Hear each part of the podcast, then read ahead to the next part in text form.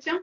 Январь посвящен домашнему архиву, его систематизации, разбору вообще, что с ним делать. Первый выпуск был с Екатериной Дворниковой, которая рассказывала нам про государственный архив, как он устроен и что мы можем взять себе на заметку. А сегодня у нас в гостях прекрасная Ольга Межуева, которая занимается темой домашних архивов, их сохранением, разбором и, самое главное, хранением. И Ольгу сегодня буду мучить по этому вопросу. Оля, представься, пожалуйста, сама расскажи о себе, потому что я сейчас могу навалить кучу фактов, а ты выберешь только самую ценную и нужную для нас. Здравствуйте, дорогие друзья. Меня зовут Ольга Межуева. Я, по факту, я педагог, я методолог. Человек, который создает образование, структурирует, систематизирует. И отдельная моя любовь, так как у меня два высших образования, одно из них историческое, педагогическое, два в одном, второе фотографическое, журфак МГУ, фотокафедра, то я и профессиональный фотограф. Ну, я когда начинаю все перечислять, у меня обычно вот эти все вопросы, а как вы это успеваете? Успеваю я это примерно никак, но я просто делаю обычно несколько дней дел одновременно, поэтому что-то из этого, из того, что я хочу, я успеваю. И что еще-то? Фотограф альманахов, фоторедактор альманахов. На основной работе я систематизирую бизнес-процессы и делаю проекты для людей. Вообще неожиданно. В разных сферах. А позвали, когда мы начали делать, собственно, курс про бизнес, и который перерос просто в другой продукт, и я осталась там работать. Мне очень нравится это. Я, так же, как и Саша, мы развиваем Генэкспо, и наша миссия на двоих – это популяризация, сохранение семейной истории и любви к собственным предкам и корням. На этой почве мы и сошлись. Что называется. А еще у меня есть отдельные проекты, где я действительно систематизирую и делаю порядок, делаю людям домашний музей из их фотоархива и документального архива, когда у них там очень много всего замечательного, все в куче, они вообще разобраться не можем, а помогите. Это тоже делаю, но в крайне дозированном варианте, потому что мое шило в одном месте просто не позволяет этим заниматься на постоянной основе. И потому что клиентов они есть, я просто я не могу. Ну и плюс у тебя же есть еще клуб, где ты обучаешь этому других. Да, где мы, собственно, на практике в спокойном режиме, потому что я очень не люблю гонки. Я как человек, который занимается всем одновременно, я ненавижу гонку, потому что можно себя в этом всем потерять. Поэтому я со всем этим занимаюсь, как для меня это все медитация. То есть я в это погружаюсь, я от этого балдею, я не ставлю себе каких-то дедлайнов, ну кроме как бухгалтерская отчетность, потому что там дедлайны ставит государство. А во всем остальном у меня никогда нет каких-то дедлайнов и там гонки на результат. Все должно происходить спокойно. И вот этому я в клубе обучаю. Вы не брались за голову и говорили: «О, да вы что, я никогда не вообще даже не прикаснулась». А спокойно, в спокойном режиме, на самом деле, с удовольствием и с вариантом еще туда ввести творчество, всем вот этим занимались. Вот. И для этого я сделала закрытый клуб, чтобы там были те люди, которых, в принципе, от этой идеи прет. Я сейчас представила, что некоторые ходят в спа-салоны, где там отдыхают, наслаждаются жизнью, как-то это. А здесь можно таким образом делать полезное для семейного архива и тоже наслаждаться жизнью через это. Ловить процесс. Ловить процесс. Спасибо большое тебе за представление твое такое. Мы с Олей знакомы давно, со времен Генэкспо. У нас уже был совместный эфир в рамках Гентока. Я ссылку тоже на него приложу, можно будет посмотреть. Я не помню, сейчас ты сказала или нет, что у тебя 4 детей, и ты все это успеваешь делать с стольким количеством детей. Но для меня Оля прям такой герой, супергерой, на которого можно ориентироваться и брать пример. Но это так уже, личное. Я вижу комментарии, можно их писать. Если у вас будут вопросы, наши уважаемые онлайн-зрители, то вы можете их задавать в трансляции, я их буду озвучивать. Я предлагаю начать нашу тему с разбором домашних архивов и смоделировать ситуацию, чтобы охватить сейчас большее количество зрителей. Например, к тебе обратился человек, клиент, который хочет, чтобы ты разобрала за него архив. Вот у него там фотографии от бабушек, дедушек с разных сторон, с маминой, с папиной, какие-то документы его или не его. С чего начать? Вот перед тобой вот эта груда документов условных. Что делать? Ну, тут на самом деле же все просто. Дайте мне точку опоры, и я переверну планету. я переверну землю. Здесь то же самое, мы должны выбрать просто точку опоры. Что мы берем за основную как бы опору? Мы разбираемся, то есть что для вас конкретно важно. И здесь вот как раз нужно вытащить, что важно для человека. Это человек, который привязан к конкретному месту, например, веток там из одного места. Или это человек, который привязан к конкретной персоне. То есть, например, по ветке отца вот прям у него хорошо складывались отношения, а по маме там важнее. И чаще всего он сам это про себя это знает. Кто для него, как бы, или кто для него вот прямо основополагающий в этом.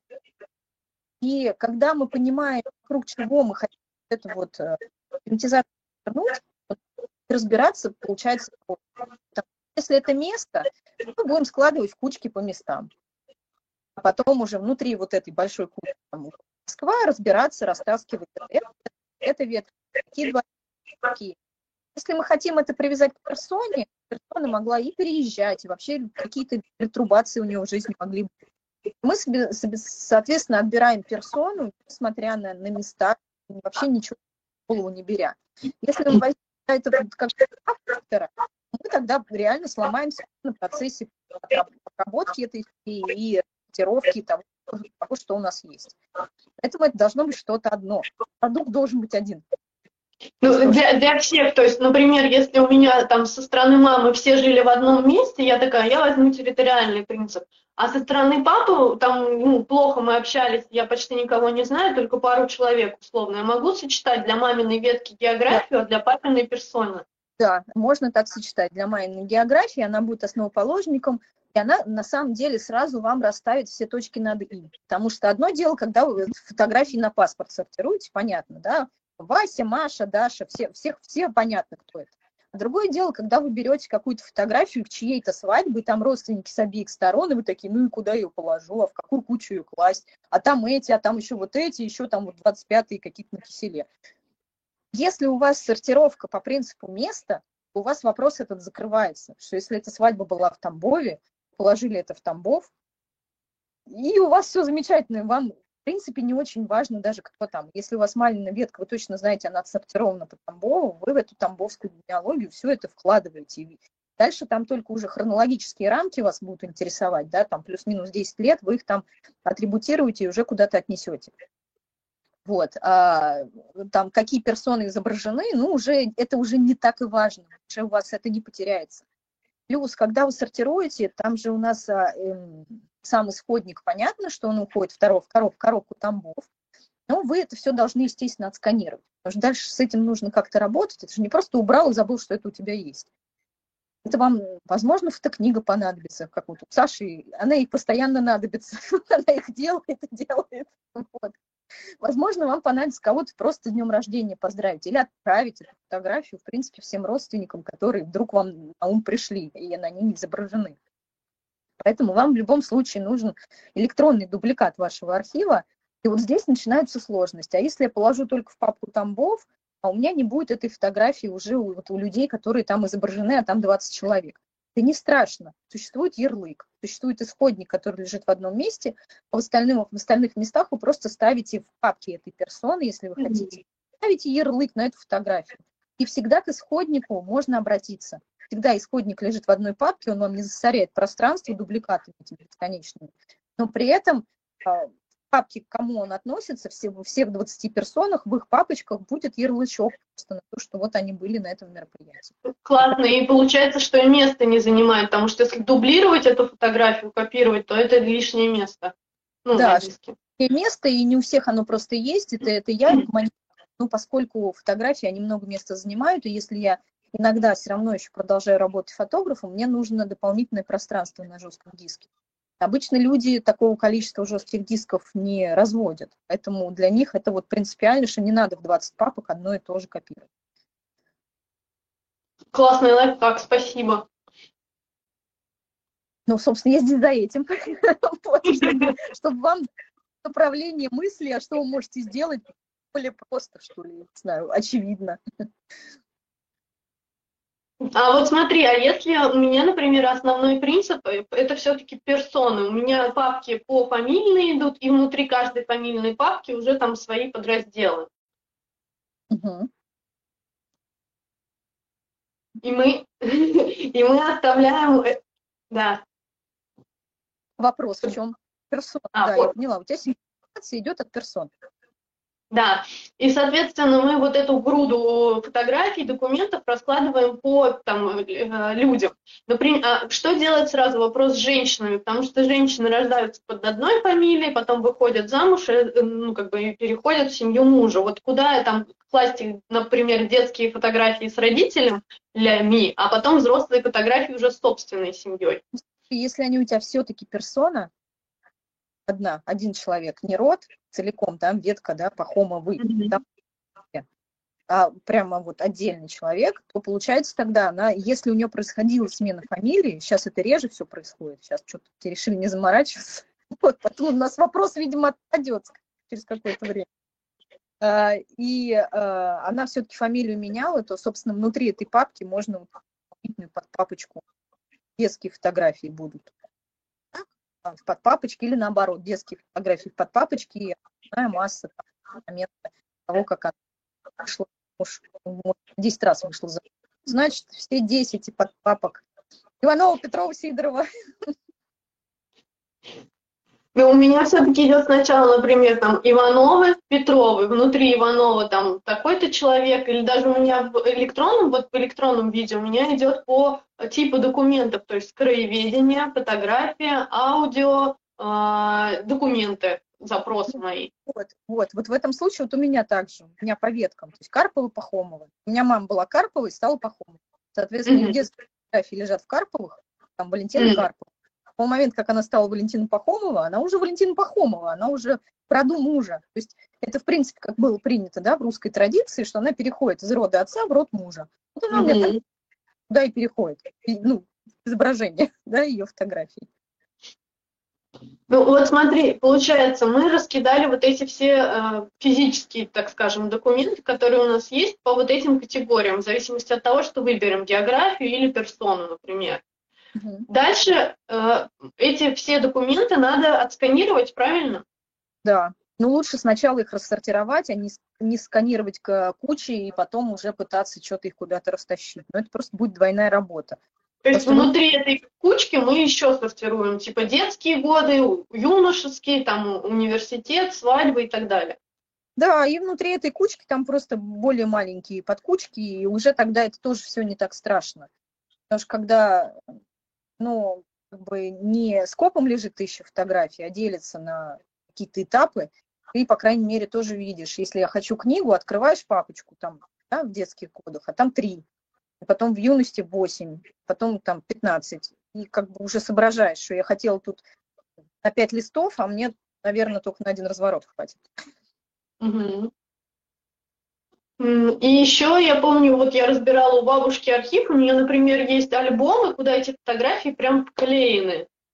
И их было ужасно неудобно сканировать, потому что у меня сканер не профессиональный, естественно, домашний, с этой крышечкой, оно там все, в общем, это отдельно геморрой. А еще у нее были фотографии в кучке, то есть россыпь, так скажем. И вот я их сидела и вот так вот сортировала, куда и что. У меня образовалась кучка групповые фотографии, где там много людей изображено, как раз про что ты говорила, и я думала, куда же, кто главный у них на этой фото, кому она будет принадлежать. И отдельно у меня была кучка неопознанные люди, то есть я не знаю, кто это, и моя бабушка тоже не знает, кто это.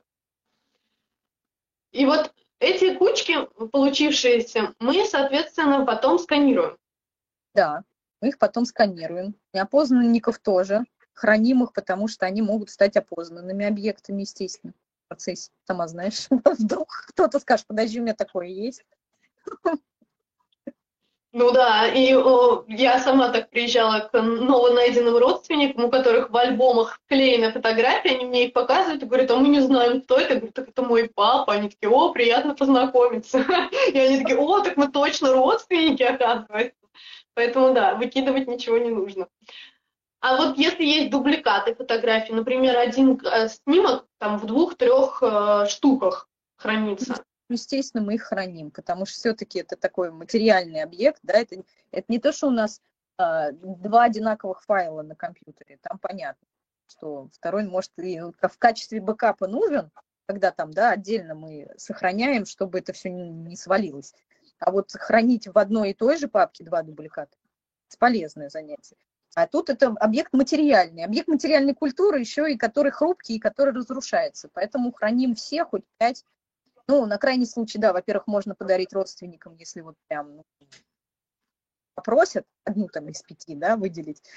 А с другой стороны, непонятно, что там дальше-то будут с фотографиями, какие переезды предстоят, поэтому это сейчас их 5, а потом хорошо, если одна все-таки куда-то там дойдет, да, пра-пра каких-нибудь, они ее увидят. Вот. Поэтому я все храню, мне эти дубликаты не лишние. Угу. Ну, а сканируем мы, соответственно, можем это сделать на домашнем сканере, можем сходить в какое-то ателье, как лучше.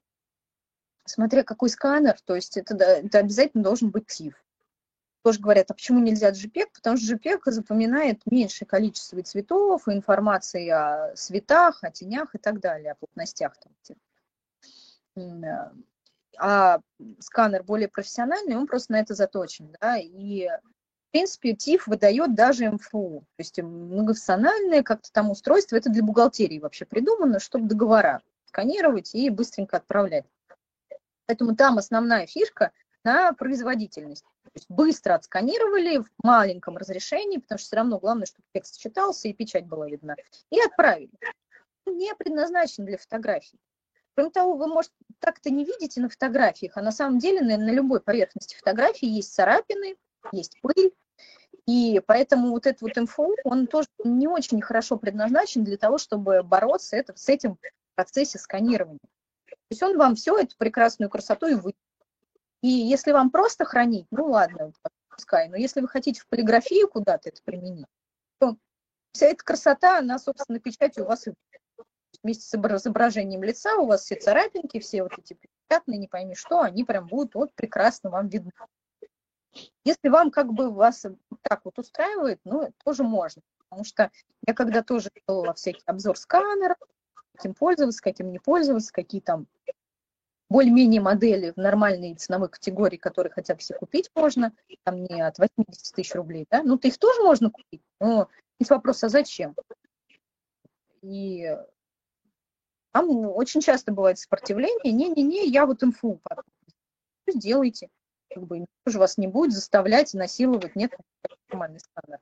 Просто если вам важно, если у вас много фотографий, например, если вы понимаете, что вы этим занимаетесь, что вы будете книги делать, ну, даже сами руками, даже отдавать дизайнеру, то, наверное, стоит немножечко хотя бы заморочиться и сделать так, чтобы сканер был, ну, такой, который с фотографией работает именно встроенным вот этим ПО внутри, встроенной вот этой функции, которая подавляет лицо, именно фотоизображение правильным образом считывает. Там же лучше будет, что называется.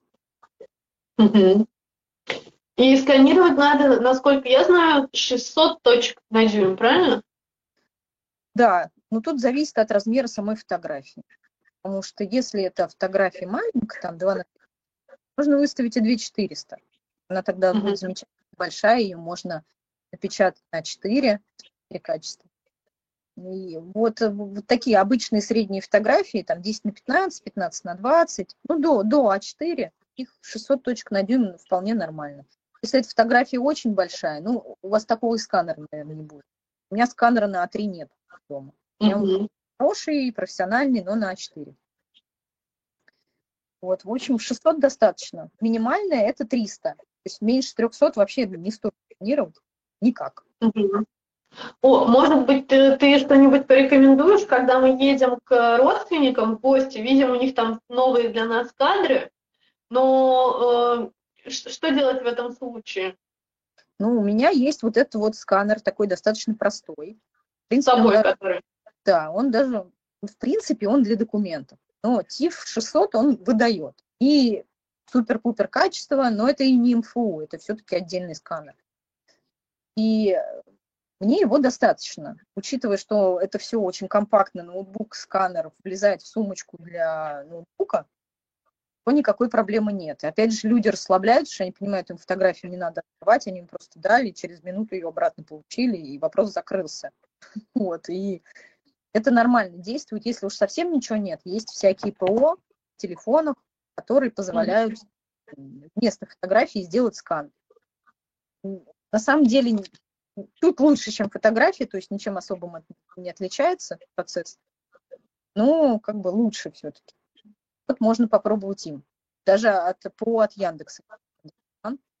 Можно тренироваться дома, понять, как это работает. Да, есть специальные приложения для сканирования. Прям ты просто должен ровно телефон держать, и он в этот момент сканирует. Да, он просто делает несколько кадров, такую панорамку, которая позволяет, чтобы это все не было криво-косо, и чтобы равномерно было освещенность и вот это все. Но все равно, если вы делаете с телефоном, то на свет смотрите. Если там будет совсем такой дурацкий свет какими-то пятнами, не сильно вас спасет это приложение, поэтому все-таки лучше пойти куда-то к окошку преподнести, посмотреть, что ровно освещается, и потом... Я вспомнила, что у нас был эфир с Женей Иванченко, она прям подробно рассказывала, как чего держать, где лучше фотографировать, поэтому если эта тема актуальна, то можно будет глянуть этот эфир и как выбрать реставратора для фотографий, если вы их там собираетесь публиковать, например. Так, смотри, у нас получается, мы отсканировали эти фотографии, теперь мы их должны каким-то образом сохранить. Ну вот мы поговорили, что у нас есть папочки, в которые мы все это складываем. Должны ли мы как-то описать эти фотографии, учитывать их? У нас, да, учет это прям это важно. У нас фактически мы должны сделать такой себе маленький домашний архив. Можно, конечно, заморочиться и сделать фонд опись дела, но это прям... идеале. Ну, на самом деле, настолько сильно можно не заморачиваться. Там каждой фотографии, во-первых, каждой, вот, опять же, возвращаемся к вашей систематизации. Каждой единице систематизации, то есть это или место, или род, или конкретная персона, вы присваиваете какой-то индекс. Ну, просто 1, 2, 3, 4, 5. Да, ну, сколько там, 8 веток, может быть, 12, сколько получается. Ну, да? Типа как поколенные росписи? Род таких-то, да, вот она одна, потом род таких-то, вот вторая, да, род таких-то. Все. И присваивайте индексы. Раз, два, три, четыре, пять, вышел зайчик гулять. Очень для меня всегда проще присваивать в зависимости от того, в какой ветке более есть, ну, более старые фотографии. Есть традиционные какие-то темы. Я вот их и назначаю номером 1. Потому что вот у них там самое все древнее, оно более-менее по хронологии там вписано. Вот, а уже от этого тоже строят. Тоже такая единица систематизации. То есть если это вот муж номер 1, значит, к нему дальше пристраиваем. Ее род будет номер 2. То есть не перескакиваем там, чтобы совсем-то хаос и паника не было, да. А вот первым назначаем... Чтобы они соседствовали, да? А? Чтобы соседствовали. Да, чтобы они все-таки были, ну, хоть как-то друг к другу-то относились. Они сюда дедушка, а потом там третьего мужа бабушки пристроим. И поедут, а, что это? Кто все эти люди? Ну и, в общем, да, чтобы они там соседствовали все-таки по каким-то признакам рядышком. И либо еще вариант может быть от, ну, то есть от заказа. Если я делаю свой архив, я иду первым номером, потом мама, папа, ну и дальше уже пошли углубляться. Дедушка, бабушка, прадедушка, пошли вглубь. То, то же самое, как дерево. Так тоже можно. Но можно вообще как угодно, лишь бы для вас это работало. И вы понимали, почему этот 1 номер, а этот 8. И могли это четко пересказать всем, кто потом заглянет в ваш... Почему это у вас вот так сделано. И... Так, ну вот. И дальше внутри, естественно, папочки уже тоже можно нумеровать. Мне нравится больше сквозная нумерация, понимание, сколько у нас в принципе. Вот эти вот. То есть если у нас есть папка детства, там 3 снимка, потом у нас папка школа, там 6 снимков, то в папке школа ты уже будешь 4, 5, 6 делать. Да, 4, 5, 6. Дальше с этой нумерацией тоже покрутите, как вам удобно. То есть кому-то удобно вообще сквозная через все. Вот мне удобнее так, хоть там будет 10 тысяч, но я буду хотя бы знать количество единиц. А кому-то удобнее, чтобы нумерация внутри одной там персоны, внутри одного рода, вот она заканчивается, следующая опять начинается с 0,1, ну тогда нужно ставить индекс какой-то, чтобы вот этот 0 тот 0,1. Это не одно и то же, и вы тоже понимали, почему. 0,1П, 0,1Т, ну, можно там по началу вашей фамилии, да, или буквенные символы. Или 0,1, 0,01, по там, что я вот эту ветку считаю первой, значит, у нее везде будет индекс 0,01. Слушай, а сквозная, уточню, например, если вдруг ты у кого-то из родственников нашла детскую фотку мамы и добавляешь ее в детское, получается, у тебя сквозная нумерация сдвигается? У меня с этими, да, она сдвигается, но, то есть, я когда отсканировала, мне, например, еще кто-то навалил, да, она сдвинется, потому что тогда в этой же папке будет, там, например, кончается 30-м, а потом следующая 256-я. Но так как у меня еще обязательно вот есть тот самый буквенный индекс, чтобы я вообще различала к какой-то ветке, что Пахомова это П, Карпова это П, вот, то, ну, я не вижу в этом ничего страшного, потому что любой архив его тоже дополняют, откуда-то сваливаются какие-то документы, они могут относиться к этой фондовой опись дела, но они как-то их туда встраивают. Ну, значит, для них это работает, значит, ну, видимо, для меня тоже это работает. Ну, в общем, я не парюсь по этому поводу, у меня путаницы нет. И так, это я сказала про нумерацию. А в описи обязательно должна быть миниатюра фотографии, потому что писать описание – это очень долго. То есть, и, в принципе, там и должны быть и описания. Там, Марья Ивановна Петрова сидит, стоит, и Иван Петрович Петров. Вот это все. На даче такой-то около 76-го года, ну, условно. Да. Кто, где, когда. То есть это должно быть, естественно, это очень долго все писать. Особенно еще на оборотах, если там что-то написано, сидеть, переносить это на обороте. На дорогому, любимому, милому, замечательному, родному, дальше слово непонятно, вот, примерно так. Но это развлечение еще то, поэтому вот, собственно, и нужен клуб систематизации, потому что если вы первые 100 фото возьмете нахрапом, то остальные 100 фото вы просто никогда вообще в жизни просто не прикоснетесь к нему. Вам просто плохо станет уже от этого процесса. И поэтому это все в спокойном режиме надо делать, ни в коем случае себя, ну, просто не перегружая одним и тем же монотонным таким вот. И реально относиться к этому как к медитации. И миниатюра нужна, потому что бывают же дубликаты, ну, то есть дубликаты. В одном и том же стуле они так сидели, и различить, что вы имели в виду без изображения, ну, это нереальная задача. Поэтому все тифы, которые мы сделали, сканы в тифах, потом с помощью программного обеспечения, пакетным методом мы все замечательно переводим в JPEG, причем двух вариантов. Одни полноценные JPEG, такие тяжеленькие, а другие такие прям маленькие JPEG-шки, которые как раз становятся миниатюрами. Чтобы они место в вашей описи не занимали, ее не утяжеляли, и вам было хорошо, вы все видите, и это не весит, там, не знаю, гигабайты. Ну, а опись в формате Word, табличка или Excel? Что лучше? Да, кому что нравится, можно и вообще по-всякому обратиться, потому что, на самом деле, в позапрошлом году для меня по просьбе друг моего мужа написал целый скриптик, где можно было прям все это вносить, и он формировал PDF. Но у меня в итоге это не прижилось, что-то не зашло. Поэтому я вернулась обратно в Excel. Кто-то делает в Word, прям принципиально. Но для меня вот это вот вордовское перекашивание текста прям... Ой, поэтому мне проще выравнивать это по ширине вот эти окна, чтобы фотографию туда поставить, чем кривой текст наблюдать. Слушай, еще такой вопрос. А зачем описывать это все, если ты можешь открыть папку и увидеть эти картинки, ну, фотографии? Ну, ты их увидишь, а ты помнишь, кто там кто? Кстати, да, на фотографии описывать надо. Просто какое дело дальше. Если ты еще помнишь, кто там кто, ты вот внучки потом свои спроси, кто там. Вот, ну, кроме того, описи еще сами по себе, они же могут быть фотокнигами. То есть в результате они могут быть отдельным продуктом, который даже можно дарить. В принципе, прикольно, да.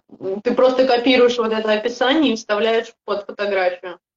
Да. Будет альбом. Там не будет лишнего, но там будет совершенно замечательный фотоальбом, вот как раз пронумерованный, как раз будет видно вот это вот, и как ты сортировал, как был там ход твоей мысли, хронологию там событий. Очень здорово тоже в этих альбомах вот это нравится, когда одной персоне вот его фотографии на паспорт, начиная там от молодого или старшему, вот их все вместе рядышком выложить, пронумеровать по очереди. Сразу видно, как меня. Сразу видно, что Оля хороший продажник, потому что она, зная мою любовь к фото, книгам и всему такому, сразу продала мне эту идею, как я могу это использовать. Круто. Забирай. Да, поэтому, если вдруг вас это не впечатлило, то Оля бы под вас подобрала какой-нибудь другой аспект, но здесь уже я. Я к Саше пришла, я знаю, чем ее соблазнять. И получается, а вот скажи, не знаю, такой вопрос, ты уже описала все свои фотографии или нет? Нет, свои вот я как раз не описала, потому что, во-первых, ну их реально много, наверное, 3000 точно есть.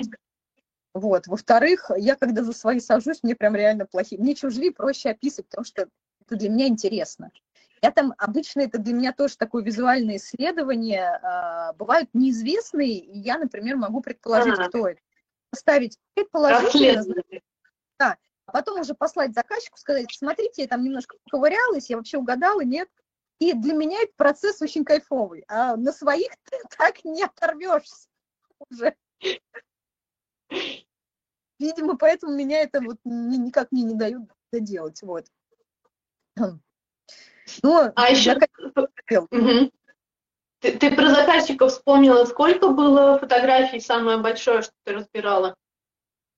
Ой, помнишь? У меня архив. Я первую партию я себе привезла, там 1167 первой партии. Там еще лежит две таких же примерно, два таких же чемодана и вот такого же объема.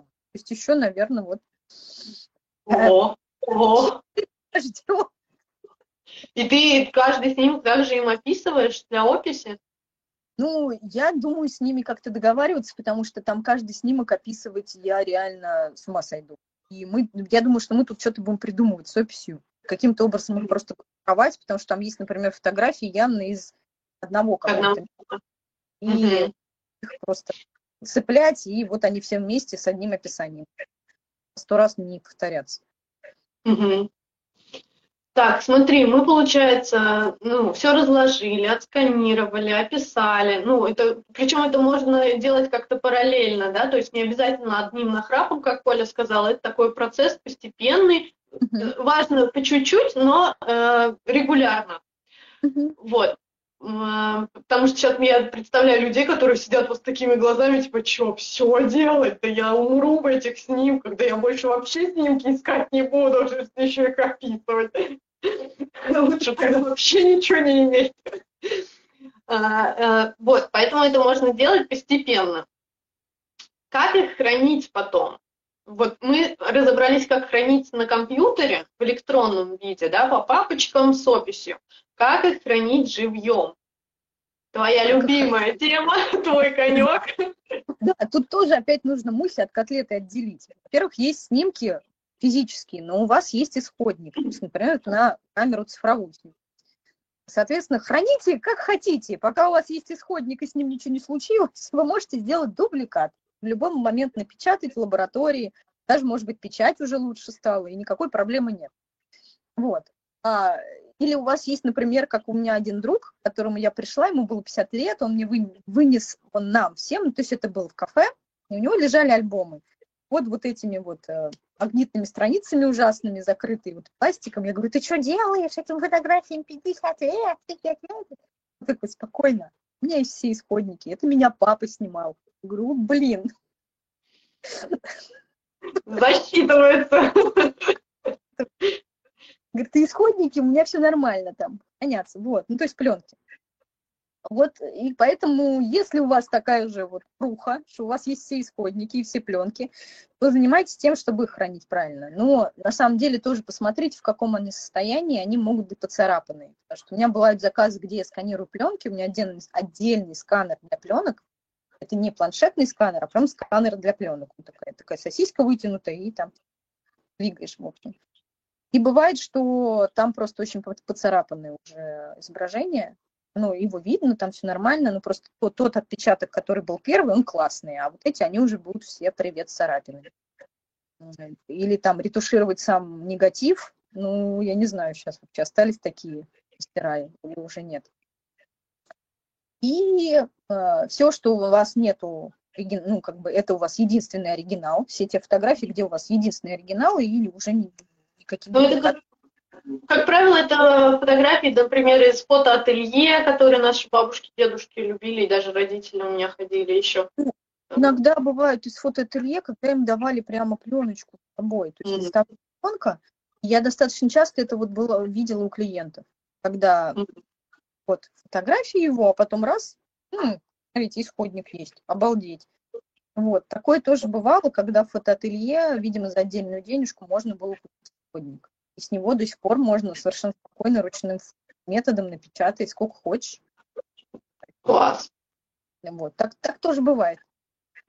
И, в общем, остальное все, да, все, вот дальше я буду нудеть, что нужны бескислотные материалы. Самое главное смотреть, что у вас с влажностью, потому что уровень влажности у нас в домах, это зимой, это же ужас ужасный, потому что, ну, если вы не в частном доме живете, а квартира и топящие батареи, это там 20 градусов, очень сухо, и фотографии от этого разрушаются, и бесполезно их даже мочить, расправлять, потом опять отправить их через 20 градусов, они перепухнут и опять потрескаются. Вот помните о том, что у вас дома экспонаты. К сожалению, больше ничего сделать нельзя с этим. То есть или придумывать, как поддерживать уровень влажности, уровень температуры. Ну, температуру проще. Окно открыло, вот те температуры. Вот. Лето у нас тоже не настолько жаркое, да? У кого-то. У кого-то температура надо, да. Но у нас вот в Москве, у нас такого прям сильно жаркого лета, что в 40 градусов месяц, это редко. Ну, тем не менее, в общем, да, извращайтесь, что называется, с температурой. Ну, у кого нет памяти до сих пор, как вот это все хранить, я ее бесплатно раздаю, вообще без проблем, пишите, ее просто пришли вам. Она подраздать делалась. Слушай, у меня просто вопрос сразу от дилетанта. Вот то, что мы все отсканировали со старых фотографий, это не исходник? Типа, вот же у меня уже есть электронный образ, значит, я бумагу могу и не хранить.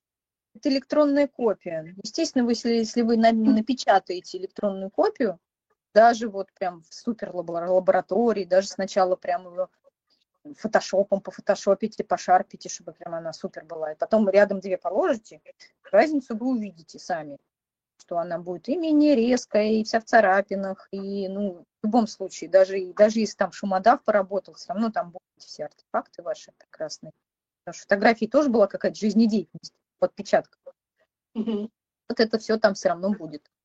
И поэтому ничего лучше, чем вот исходный материал, вы придумать не можете. Кроме того, это же реально. То, что вы напечатаете, это все-таки химический процесс или вообще цифровая печать. А вот реальное серебро, реальная химия, ну, это большая разница просто. Между вообще вот тем, что вы будете держать в руках. Современное на пластиковой бумаге или вот это вот старое, может быть, на бумаге с фема. Вот это шерстка. Но тем не менее. Это как в музее. В музее же тоже бывают экспонаты прям натуральные, а бывают муляжи сделанные. И когда детям говорят, это тот самый настоящий предмет, который трогал вот этот вот, допустим, человек, они такие, правда настоящий. То есть даже для детей это важно, чтобы оно вот оригинальное было. Да, если вы хотите наполнить себя эмоциями, возьмите свой старый альбом и вот откройте, да, фотографии какие-нибудь предвоенные, послевоенные, вот только-только, да, и... Просто вот себе представьте, да, там 39-й год, вот эту фотографию там моя бабушка получила в фотоателье. Она ее руками достала из конверта своими. Принесла ее домой, там еще кому-то показала, что вокруг этого все равно есть эмоции. Это все, даже фото на паспорт у людей, которые не производили фотографии миллион в минуту, как мы сейчас, это вызывало эмоции, это было... Специальный выход, это что я надену, как я накрашена, что у меня где, вот это вот все. И поэтому вы себе просто отмотайте и представьте, как было, и вы тогда поймете, что, ну, смысла не хранить. Какие варианты? И еще, знаешь, меня, я думаю, боже, там, например, моего прадедушки, там уже 60 лет нету, например, он умер, да? А вот эта фотография, где он молодой, она еще жива, и он ее сам видел и держал в руках. То есть для меня вот это вот, да ладно, ну, какой-то есть. Не знаю, сейчас, может, нас посмотрит и вообще не поймет, но я уверена, что многие поймут. Поймут, потому что, да, когда ты чувствуешь это связующее звено с твоим вот, ну, реальным родственником, вот он с нее на тебя смотрит, и он также смотрел именно на этот кусочек бумажки сам. Да, у нас был вопрос, Оля на него хочет ответить. Да, вопрос был такой, что я хотела напечатать фотографию свадьбы родителей, а там все там начало выцветать. Ну, оно, собственно, закономерно, потому что цветная фотография живет вместе, черно-белая. Она сделана по принципу пирога, там вы знаете, да, что цвет это на самом деле пирожок, и спектр он тоже пирожок, просто мы это не осознаем, который состоит из полосок разноцветных, которые наложенные друг на друга дают определенные глубины цвета, определенные яркости, плотности и так далее. И, соответственно, он начинает выцветать. Выцветает именно так же, как пирожок. То есть одна фотография желтенькая становится, вся, куда остальные все оттенки делись, другая вся становится синенькая, третья в каком-то мадженту.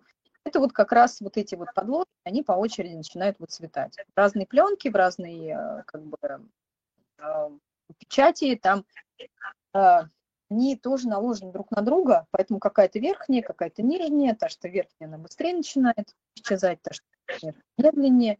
И цветные фотографии, их нужно хранить при очень холодных температурах, и цветные фотопленки тоже. Например, в морозилке их можно хранить совершенно спокойно, минус 5 градусов, и фотографии, и фотопленки. Просто другой вопрос, что мы еще пока не приучены, холодильники отдельные для фотографий покупать, поэтому это пока невозможно. У меня есть, у бабушки есть отдельный холодильник для всяких солений и так далее, вот прямо специально, а здесь будет холодильник для фото. Фотохолодильник. Вот, это, видимо, будет позже, если у нас вообще что-то останется, и это будет действительно важно сохранять. И по поводу, вот, а как напечатать нормально, ну, просто обрабатывать. То есть взять и обработать в каком-то фоторедакторе. Или отправить человеку специально обученную, который вам все эти яркости установит. Можно будет напечатать. Или в нейросетку отправить, в Heritage тоже. Она цветник. Она глючила, я не знаю, может быть, она сейчас выровнялась. Я очень долго ее тестировала, какие она понимает цвета, какие не понимает. Это оранжевая, она вообще плохо понимает. Еще какой-то она тоже такой прям грязный-грязный делал, вообще ужасный. Не помню. Но они же усовершенствуются со временем, поэтому... Да, в принципе... они там обучаются, поэтому вот с того момента уже прошло больше года, как я последний раз там вырялась и игралась. Поэтому вполне вероятно, что... уже созрели нейросетки до того момента, что и вам поправить все сами. Вместо вас. Сейчас хочу, знаешь, еще тему затронуть про хранение именно бумажных оригиналов, про бескислотную бумагу, потому что мне кажется, что уже все про это знают, как бы, ты потому что везде про это рассказываешь. Есть отдельные лекции у Оли на Ютубе, можно прямо по имени, фамилии Ольга Межуева найти вот эти вот лекции там с фотографиями, с картинками, с объяснением, почему так надо. Но вкратце я расскажу, как в идеальном мире, да, происходит хранение, а ты меня поправь, пожалуйста, если я что-то не так сейчас расскажу. В общем, есть такая специальная бескислотная бумага, причем которые пользуются в крупных музеях страны. Все зависит от химического состава, я не химик, сейчас не буду, но в общем есть такая бескислотная бумага, снегурочка раньше была, сейчас может быть тоже есть, тоже бескислотная, там есть специальное название, вот аббревиатура, которая указывает на эту бескислотность. Почему? Потому что бумага живой организм, с фотографией тоже живой организм, они вместе встречаются и могут произойти необратимые последствия. Вот бескислотная бумага, она нейтрализует эти последствия. Далее есть специальные там либо конвертики, либо есть, как не фольга, калька специальная. Ну, лучше миколент даже, потому что кальки уже в России нет. Угу. Пока есть. Кто успел, тот успел. Из них делаются конвертики, в которые вкладывается один снимок, правильно? Угу. Один снимок. И, соответственно, для каждой фотографии свой домик, свой конвертик должен быть. Далее все эти снимки надо хранить таким образом, чтобы под грузом верхний, да, нижний не заминались и так далее. Ну, то есть не было на них вот этих вот продавленных штук. Поэтому вниз мы кладем самые большие фотографии, и дальше на увеличение идет. Верно я говорю? Да, все правильно, и не стоит напихивать в коробку там. Нет, у меня еще 50 поместится. Еще плюс их не стоя хранят, они должны лежать. Потому что если они на ребре, соответственно, у них вариант, что это же не жесткая структура, то это же бумага всего лишь. Ну, и деформация. И весь этот багаж, да, ну, все эти конвертики, ну, наверное, карандашом можно надписать, ручкой не надо, потому что она может потечь, и тоже это химическое, карандаш нормально идет. Да, и... архивными чернилами. Архивные чернила тоже были ручки, называется сакура. Прямо, если вы будете вводить в поисковике, прям сакура, архивал, пинг. Но вот после февраля они что-то прям исчезли. Поэтому я не знаю, привезли их в итоге еще разок или нет. Я просто в какой-то момент перестала искать, потому что мне надоело к лету этим заниматься. Вот. И самое главное, что потом вот эти все конвертики, которые у вас будут, не хранить в сундуках или в деревянных ящиках, потому что дерево – это тоже живой организм, который вступает в реакцию, и происходит нечто необратимое. И поэтому лучше всего это железный короб или сейф. Ну, в идеале, да, но если у вас в бескислотной коробке все-таки лежит, и коробка, например, большая, там толщина картона миллиметр, ну, достаточно толстый. В принципе, это в деревянный шкаф можно поставить. Но это уже как бы третий уровень хранения. Первый – это конверт, второй – коробка, и только третий – это уже ваш шкаф. Поэтому, ну, тут еще, да, это допустимо. Но если вы просто фотографии в шкафу храните, это уже не лучший вариант развития событий. Так, а для экономии можно засовывать в один конвертик два снимка, сложенных, например, не изображением друг к другу, а именно задней частью? Ну, Саш, ты знаешь, можно. Можно, и я не думаю, что с ним что-то вот в таком виде случится. Плюс можно взять, да, в конверт формата, пустую бумажку, ну, например, конверт формата А4, две маленькие фотографии рядышком положить. И тоже будет более экономный вариант. И в коробочку они как раз поместятся так, что они не друг на друге, а там фактически две стопки, да, идет параллельно. Так тоже можно оптимизировать процесс. Угу. Картон, эти конверты, коробки, все у тебя можно сейчас заказать или нет? Конверты есть, коробки есть, миколентные бумаги я ее и не продавала, потому что, ну, как вы себе представляете, она 20 грамм на метр, я тут буду разматывать в квартире и по метражу мерить. Нет, я такими вещами не занималась. Я, кстати, этим занималась. Я купила один раз 100 метров, говорю, потому миколент надо. Ну и хорошо, если 25 заказывали. А когда заказывали 2 метра, я чуть не застрелилась, вот реально, 2 метра отмерять, а дальше-то он... От того, что я его заворачиваю, он уже начинает мяться. Я думаю, сейчас вот я это все отправлю, мне еще по голове прилетит, что у меня отправили, какую-то мятую фигню. Поэтому я с тех пор, мне, собственно, и прилетело за 1,5 метра, вы мне продали мятый миколен. Ну, то есть он пока, он был на самом деле не мятый, он пока доехал до девушки, он все-таки повредила. Вот у меня тут залом на миколенте. Ну, я все, я поняла. Хорошо, спасибо, я все поняла. И как бы больше этим не занимаюсь. Миколента больше нет. Ну да, я могу просто посмотреть, где он остался, потому что я просто людям раздавала ссылки, где его взять, и пускай те люди, которые его там отматывают, несут за это ответственность. За 1,5 метра миколента, там, знаешь, за 200 рублей еще какие-то вот эти вот... Я не буду это терпеть, извините.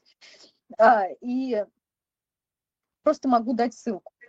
И если там осталось, потому что по одной ссылке мне потом сказали, а там ничего нет. Ой. И вот. Если что-то где-то, какие-то остатки есть, хотя бы на одном складе, можете там попробовать заказать. Ну, в общем, кто заинтересовался конвертами, коробками, пишите Ольге. Кто заинтересовался клубом, тоже можно писать, потому что мы в марте двери откроем. Я вам сейчас реально открою. Я хотела его делать с Сашей, я прям очень хотела. Но она сказала, что я хочу просто реально другой формат. Но у меня так было... Я сидеть аж не могла, потому что у меня было просто осенение, как мне надо сделать, что я написала другому генеалогу я не хочу просто открывать. А она сама в прошлый раз рассказала. Ладно, я написала Екатерине Викторовне, говорю, Екатерина Викторовна, у тебя есть клуб офлайн? Я тебе предлагаю вместе делать клуб онлайн. Методологию мы с тобой сделаем, потому что я ее сделала почти сама уже всю. Она такая, ладно. Вот, поэтому у меня будет вот эта вот генеалогическая часть, как искать, что искать, где искать, зачем искать, почему так искать, а вот так не искать. Хотя она, просто... Практик в большой степени. Да, и в общем, мы переформатируемся, и в марте, что мы откроем дверь клуба в марте. Вот мы как откроем дверь, как всегда. Но мы начнем, на самом деле, запускать с такой генеалогической игры. Это не там, не карточки, не родословную раскладывать. Игру мы тоже сейчас в процессе, мы ее создаем. То есть у нас есть к ней визуальный материал, и я вам открою секрет, он из календаря. Интрига, интрига. Но сам вот эти игровые механики, они будут относиться такие вот, как ты в процессе игры будешь осознавать, мне вот так надо сделать. Прикольно. И это будет как бы вот как раз таким открытием дверей в наш клуб. Поэтому ждите всяких движух. Меня прям прет. Подписывайтесь на Олю, чтобы не пропустить. Так. Сейчас немножко ушли, я тут еще читаю комментарии параллельно, просят передать привет маме Наталье. Первый раз такая просьба у меня в эфире. Но привет. Это классно. Для тех, кто, есть такие максималисты, которым вот сказали вот так, вот надо вот так и делать. Но бескислотные материалы, они, как правило, дороже, чем обычная бумага, и поэтому весь архив сразу упаковать чисто с финансовой точки зрения, это может так не получиться сделать. Поэтому можно начать с каких-то самых дорогих кадров, самых ценных. Причем Ольга, я не раз слышала от Оли, что фотографии дореволюционные, они на самом деле, да, может быть, самые ценные, потому что самые старые, но они в плане стрессоустойчивости к временным изменениям намного сильнее, чем фотографии, сделанные в 50-х вашим дедушкой. Да, если хотите, я прям повторюсь, это все дело в профессиональной химии, потому что когда фотография была только профессиональная, это огромная дорогущая камера, это студия, которую ты должен содержать, это химические вот эти вот вещества, которые ты заказывал прямо оптом у одного классного производителя, там просто химия чистая, там приходили прямо инструкции подробные, это все на весах аккуратно взвешивалось, не на глазок, это все промывалось в дистиллированной воде, на это все не дышали, это же твой продукт, который ты отвечаешь, ты клиентам это делаешь за деньги. И там был подход, естественно, профессиональный, и там и химия профессиональная. Дальше, когда это стало фотографией массовой, это замечательно, я считаю, потому что это прямо прорыв и в фотографии, и в фотоискусстве. Но, с другой стороны, там уже какая-нибудь, это была сельская местность, какая дистиллированная вода, вы что, с ума сошли? Поэтому какую пленку купил, такую купил, какую бумагу купил, ну и слава богу, проявитель есть такой-то, все, давай. И каким там образом был технологический процесс налажен, что там они отмеряли, измеряли и смешивали, и каким образом, там уже не угадаешь. И, соответственно, из-за этого там много примесей из различных солей, из воды, из всего. И что влияет на архивном качестве материала. Спасибо. Поэтому посмотрите на состояние ваших фотографий. Если вы видите, что они у вас уже, например, вот так загибаются или выцветают, то явно спасать надо в первую очередь их. С правильным хранением, там есть и реставрационные все эти штуки, но это другой вопрос. Так, у нас еще? Я увидела, что у меня камера отключилась опять, видимо, из-за связи. Вопрос тут был про открытки. Как их лучше хранить, потому что открытки бывают же подписанные, и важные и эта сторона, и эта. Если засовывать их просто в файлы, это губительно для бумаги. Продаются файлы в магазинах коллекционеров, но насколько они соответствуют требованиям именно вот этого химического состава, нет. Может быть, у тебя есть какая-то рекомендация, совет, что с этим делать? Я надеюсь, что все-таки у нас что-то изменится, и нам опять можно будет из Европы что-то привезти в спокойном режиме и через Казахстан, и какие-то, не знаю, что вообще, да, как высадка десанта на Луне просто. А так в Европе все вот эти вот необходимые материалы, которые прозрачные, кармашки, но они сделаны из полипропилена. В них и фотографии можно хранить, в них можно открытки хранить. Вот смотрите на материалы, потому что не весь пластик одинаково бесполезен. ПВХ бесполезен однозначно. Если производитель не знает, из чего сделано, или напишет «сделано из ПВХ», мы с этим расстаемся. Если производитель пишет, что это полипропилен, собственно, особенно если он еще доказать может как-то, ну ладно, уже доказательств мы требовать не будем, потому что, ну, может быть, остатки каких-то партий, или кто-то реально привез, например, да, то в них можно хранить открытки. Полипропилен – это материал допустимый для хранения даже фотодокументов. Открытки – это не фотодокумент, это печать полиграфическая. И хранятся они дольше, чем фотографии, то есть они меньше склонны к разрушению. Поэтому в полипропиленовых кармашках их можно хранить. Но только интересуйтесь, а что это за материал. Это самое главное. Спасибо. Тут еще вопрос про то, как распрямлять фотографии, которые уже начали загибаться, но самостоятельно, насколько я помню, лучше это не делать. Нет, можно это положить между книжек и под пресс. Ну просто вы, как вы можете распрямлять фотографии, я вам сейчас покажу уровень влажности у меня в комнате. Это вот я сегодня не включила. 22, 21, 23, ну 22-23% уровень влажности в комнате. А нужно фотографиям, чтобы был хотя бы 35-40. Ну вот распрямите вы ее, как бы, даже намочьте, распрямите. И потом вернете ее в комнату, где уровень влажности не соответствует тому, который ей нужен при хранении. Что с ней будет? Будет все то же самое. Почему? Потому что все наши серебряно-желатиновые печати, вот эта вот ручная, которой наши дедушки занимались, и, собственно, весь 20 век на ней жил, почти до конца. Она состоит из химического вещества, солей серебра, это можете почитать, там нитраты серебра, потом желатин, это агар-агар, это вот наше желе замечательное, и дальше подложка бумага. Вот это вот самый, вот соли серебра, вот желатин, дальше бумажка. Как училка сейчас буду показывать. Вот это вот желатин, серединки, вот он склонен, это такие молекулы, достаточно крупные, которые влагу собирают и влагу отдают. Собирают, отдают, собирают, отдают. Когда он влагу отдает, он сжимается. Соответственно, вот вокруг него сушняк, из него вся влага вышла, он сжался. Вот те соли серебра, которые на нем висят, что с ними становится? Он сжался. Бумага пошла деформироваться. Соли серебра, что они делают? Трескаются. Все.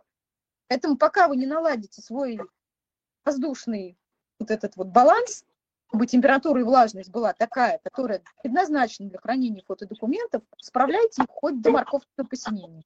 Ничего не произойдет. Спасибо, понятно. У нас уже больше часа идет эфир, но у меня еще осталось несколько вопросов, я их хочу быстренько задать. Мы, да, во-первых, был вопрос под одним из постов. Если, например, есть удостоверение, вот мы все про фотографии говорили, если про документы сейчас сказать, есть, например, удостоверения, которые приклеены каким-нибудь кожзамом там и так далее, ну, обложки такие, не картонные, а есть вот прям, как их хранить? Также в конвертике отдельно просто? Да, точно так же. Их можно даже и не отдельно, потому что вот эти все кожзамы, они не настолько подвергаются разрушениям, чтобы их прямо вот они ни обо что тереться не должны, ах, ух, ах. Они, собственно, хранятся у вас, можно их аккуратненько рядышком положить, ничего с ними не будет. Тут не сильно. Вот документы, которые просто бумажные, их, конечно, складывать не надо, их напополам и пихать на какие-то полки. Вот, Саша, тоже открою тайну, ты же 14-го будешь? Да. У меня сегодня какой-то день тайн просто, я таинственная. Я привезу для передачи Семенову, как главе архивного дозора, документ 1917 года. И документ хранился у кого-то. Это послужной список офицера Улана. Написано, естественно, от руки. Внутри потрясающие справки. Одна из них с очень крутым автографом. Не буду просто говорить пока чьим. Я думаю, что я для себя его там сфотографирую. И момент передачи, я думаю, тоже мы снимем. А после этого, естественно, Семенов это будет переводовать в Родовик. Так, ненавижу. Да, спасибо. И вот его хранили, сложив пополам и куда-то засунув, потому что вот этот вот документ, который, ну реально он очень ценный, реально ценный. К краям он весь в лохмушках. Я его когда сканировала, это, естественно, я все это в перчатках делаю, но я понимала, что вот одно неверное движение, и там уже дыры, они просто пойдут вот в разнос, эти дыры, его просто уже забирать надо, обратно, ну, реставрировать. И вот, а все просто вот потому, что он был сложен напополам, и дальше ни конвертика, ничего. Хотя бы, если бы он просто ровно хранился, уже бы такого не было. Уже дожил бы до наших и в более адекватном состоянии. И тоже, я думаю, что мы все вместе на это все посмотрим, не дыша, и отдадим дальше Семенову для передачи.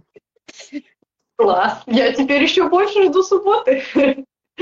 В общем, документы, самое главное, это хранить в развернутом виде, потому что на сгибах они теряют бумагу, в прямом смысле слова. Конечно. Потому что, ну, бумага уже при сгибе, она же тоже начинает, ну, как бы она загнута, она тянется, и плюс еще там что-то вокруг нее шевелится, это все потертости обеспечены. Поэтому здесь храните аккуратненько. Так, ну и финальные вопросы от меня. Я сейчас в декабре этой темой занялась, и, в принципе, хочу ее продлевать, потому что мы, как исследователи истории семьи, все время думаем о прошлом. Но мы-то, как живущие ныне люди, тоже создаем свое прошлое, но, как правило, забываем его хранить. То есть мы помним про наших бабушек, дедушек, про себя забываем. И вот вопрос от меня. В 90-е уже существовали эти фотоаппараты пленочные, и у нас, соответственно, есть куча альбомов, в которых хранятся вот эти вот снимки, где там в детский сад пошли, на утренник и так далее, в зоопарк. И есть пленки, которые прям в этих кубышечках у нас так завернуты и стоят, как мы их получали из фотоателье. Вот что с этим делать? То есть сканировать, ну, естественно, в цифровом виде у меня нет моих снимков детских, я их не отсканировала. И вот вопрос, что проще сделать? Отсканировать саму фотографию, либо же отсканировать фотопленку, если есть оригинал? Отсканировать пленки, чтобы понять, что на них. И если что-то прям вот ты понимаешь, что это ценный кадр, выборочно вот самое классное, просто заказать отпечатки. Дубликаты. А у меня есть отпечатки.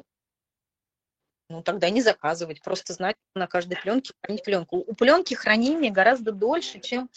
Я сейчас попробую показать.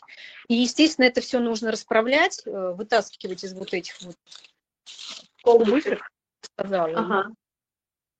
Хранить в исправленном виде в сливерах. Вот, я успела до того, как меня выключила? Не успела? Нет, только чуть-чуть краешком что-то показалось, и все. Видишь, меня выключила.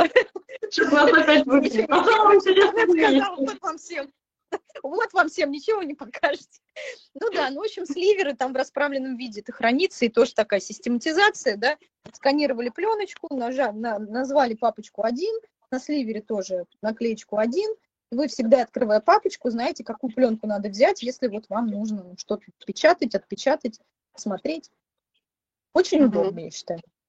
Ну, а смотри, а если мне, например, эти снимки нужны в цифровом виде, вот для той же фотокниги и так далее, я хочу там фотокнигу своего детского сада сделать, ну, условно. Вот мне что сделать? Отсканировать пленку или отсканировать сами кадры? Если думаю, тут нужно потестить, потому что тебе, может быть, недостаточно... Ну, пленка – это зерно, ты понимаешь, да? Что зерна желатина, то есть пленка по тому же принципу устроена. Там желатин, который намазан на целлюлозу, и сверху, как бы, он держит вот эти вот соли на себе. Но там уже соли, они там цветные, да, там цветные вот эти топления. И пленка, в зависимости от чувствительности, содержит зерна желатина. Они могут быть мелкие совсем, а могут быть прям реально такие достаточно крупные. Поэтому изображение, скан пленки, оно зернистое. А скан вот твоего снимка, он не такой зернистый, он более ну, гладкий, что ли. Поэтому тут сама подумай, то есть насколько ты хочешь вот именно вот это вот художественное, как художественное высказывание, если тебе нужна вот эта зернистость, чтобы она добавляла атмосферы, и у тебя оформлен под вот эти вот вещи, то стоит взять скан пленки, потому что вот, что как я сканирую 2400 dpi, и там она становится почти на 4 размером, вот этот кадр, то есть ее можно маленькая. Но, естественно, если у тебя А4 форматом отпечаток, и ты его отсканируешь 500 dpi, он тебе еще больше разрешения даст. Поэтому тут баланс от того, что ты хочешь сделать, то есть как, где у тебя будет эта фотография, как она будет расположена, она у тебя должна прям на разворот растянуться, или она у тебя маленькая, тебе важно передать вот это вот ощущение вернистости от пленки, или тебе вообще наоборот показано. И под задачу просто уже решаешь вопрос. Поняла, спасибо. Ну и пленку, соответственно, надо покадрово хранить, или можно там какими-то, ну тоже в том же бескислотном конверте? Ну, это сливеры для пленки, они, кстати, сделаны из нормальных материалов. То есть вот люди, которые продаются, желательно, конечно, но их уже нет. Я их вот остатки покупала, последние 2 пачки по 100 штук, тоже где-то в марте. Но, может быть, вдруг привезли. Есть сливеры из кальки, вот я их больше всего люблю, они английские. Есть сливеры из полипропилена. Я их люблю меньше, но не знаю почему. Но просто из кальки они прям такие ламповые совсем. Ага. И они нормальных материалов, то есть вот то, что сливеры для пленки, их чаще всего продают в фотомагазинах, все-таки специализированных, они нормальные, их можно брать любые. Просто вот саму пленку порезать по 6 кадров, аккуратненько туда вставить, расправить и ради прикола хотя бы одно отсканировать, посмотреть, а в каком-то состоянии все. Сравнить просто, что лучше, снимок или пленка, ну, что подходит больше.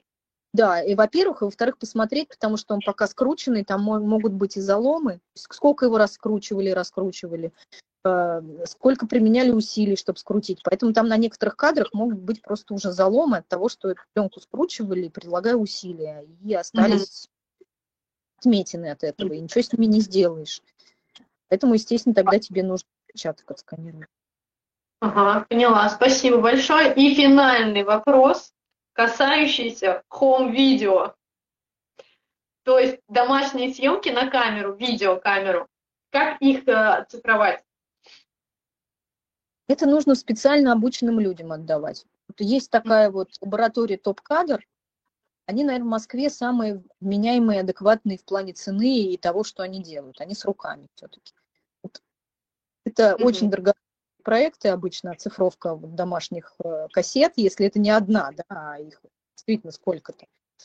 Но я лично знаю людей в моем клубе, кто это сделал, и очень счастлив, потому что девушка, она потом как беженец, то есть сейчас вот переезжала в Европу, и она говорит, у меня все это было оцифровано, и все это было выложено в облако, и у меня сейчас доступ ко всем этим видеоматериалам, я думаю, какая я молодец, что я хоть и вгрохала денег, но я сейчас понимаю, насколько это было важно. Вот. Так, понятно. Ну, у нас есть записи, которые на таких маленьких кассетах, как вот аудио, такие малюсенькие, а есть, которые переводили вот с этих маленьких на большие видеокассеты. Ну, лучше взять исходник, если ты хочешь оцифровать, потому что в топ-кадре, понимаешь, они и 8 мм цифруют, и вот эти вот ВХСные кассеты стандартные. И вот исходник, он всегда лучшего качества, чем все, что с него потом тиражируется. Поэтому, скорее всего, вот эти вот, если остались маленькие, и они в сохранном состоянии, то взять их. И все-таки тоже, может быть, частями как-то потихонечку. Самые ценные в начале, остальные потом. Но начать это делать. Поняла, спасибо. Ну, я вот тоже сижу, думаю, блин, это такой, ну, как-то такая задача, мне кажется, прям, ну, хочется ее реализовать. Буду изучать этот вопрос подробнее, чтобы все-таки оцифровать, потому что время-то идет. Я лично это советую, учитывая твое вот это вот творческое начало. Ты пока их будешь цифровать, ты придумаешь еще 100-500 продуктов, а как сделать из домашнего видео какую-нибудь офигенную конфетку, еще других научить. Поэтому давай. Да, нас будет этим заняться. Спасибо тебе большое. Мои вопросы закончились. В чате я тоже не вижу вопросов, вижу только благодарности, пишут спасибо большое. Мы начинали как видео, закончили как подкаст. полностью аудио. Спасибо на этому связи, да. Оля, я тебя сейчас виртуально и визуально тоже обнимаю. Спасибо тебе большое, что нашла время, поделилась открыто тем, что тому, что ты посвящаешь время и что пропагандируешь, так скажем. Я напомню нашим зрителям, что если вы хотите правильно хранить свои документы и подробнее, да, понять, почему так, а не так, можно посмотреть видео выступления Ольги на YouTube. Ольга Межуева забиваете и находите.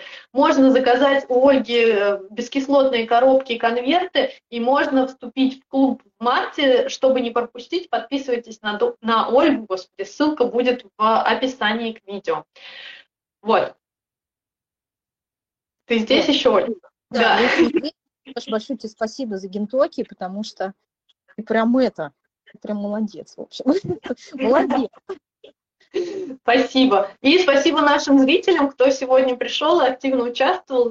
Также будем рады вашим комментариям под записями этого видео, которое будет на YouTube и в подкастах, где нас можно будет просто послушать. Вот. Спасибо большое всем. До свидания.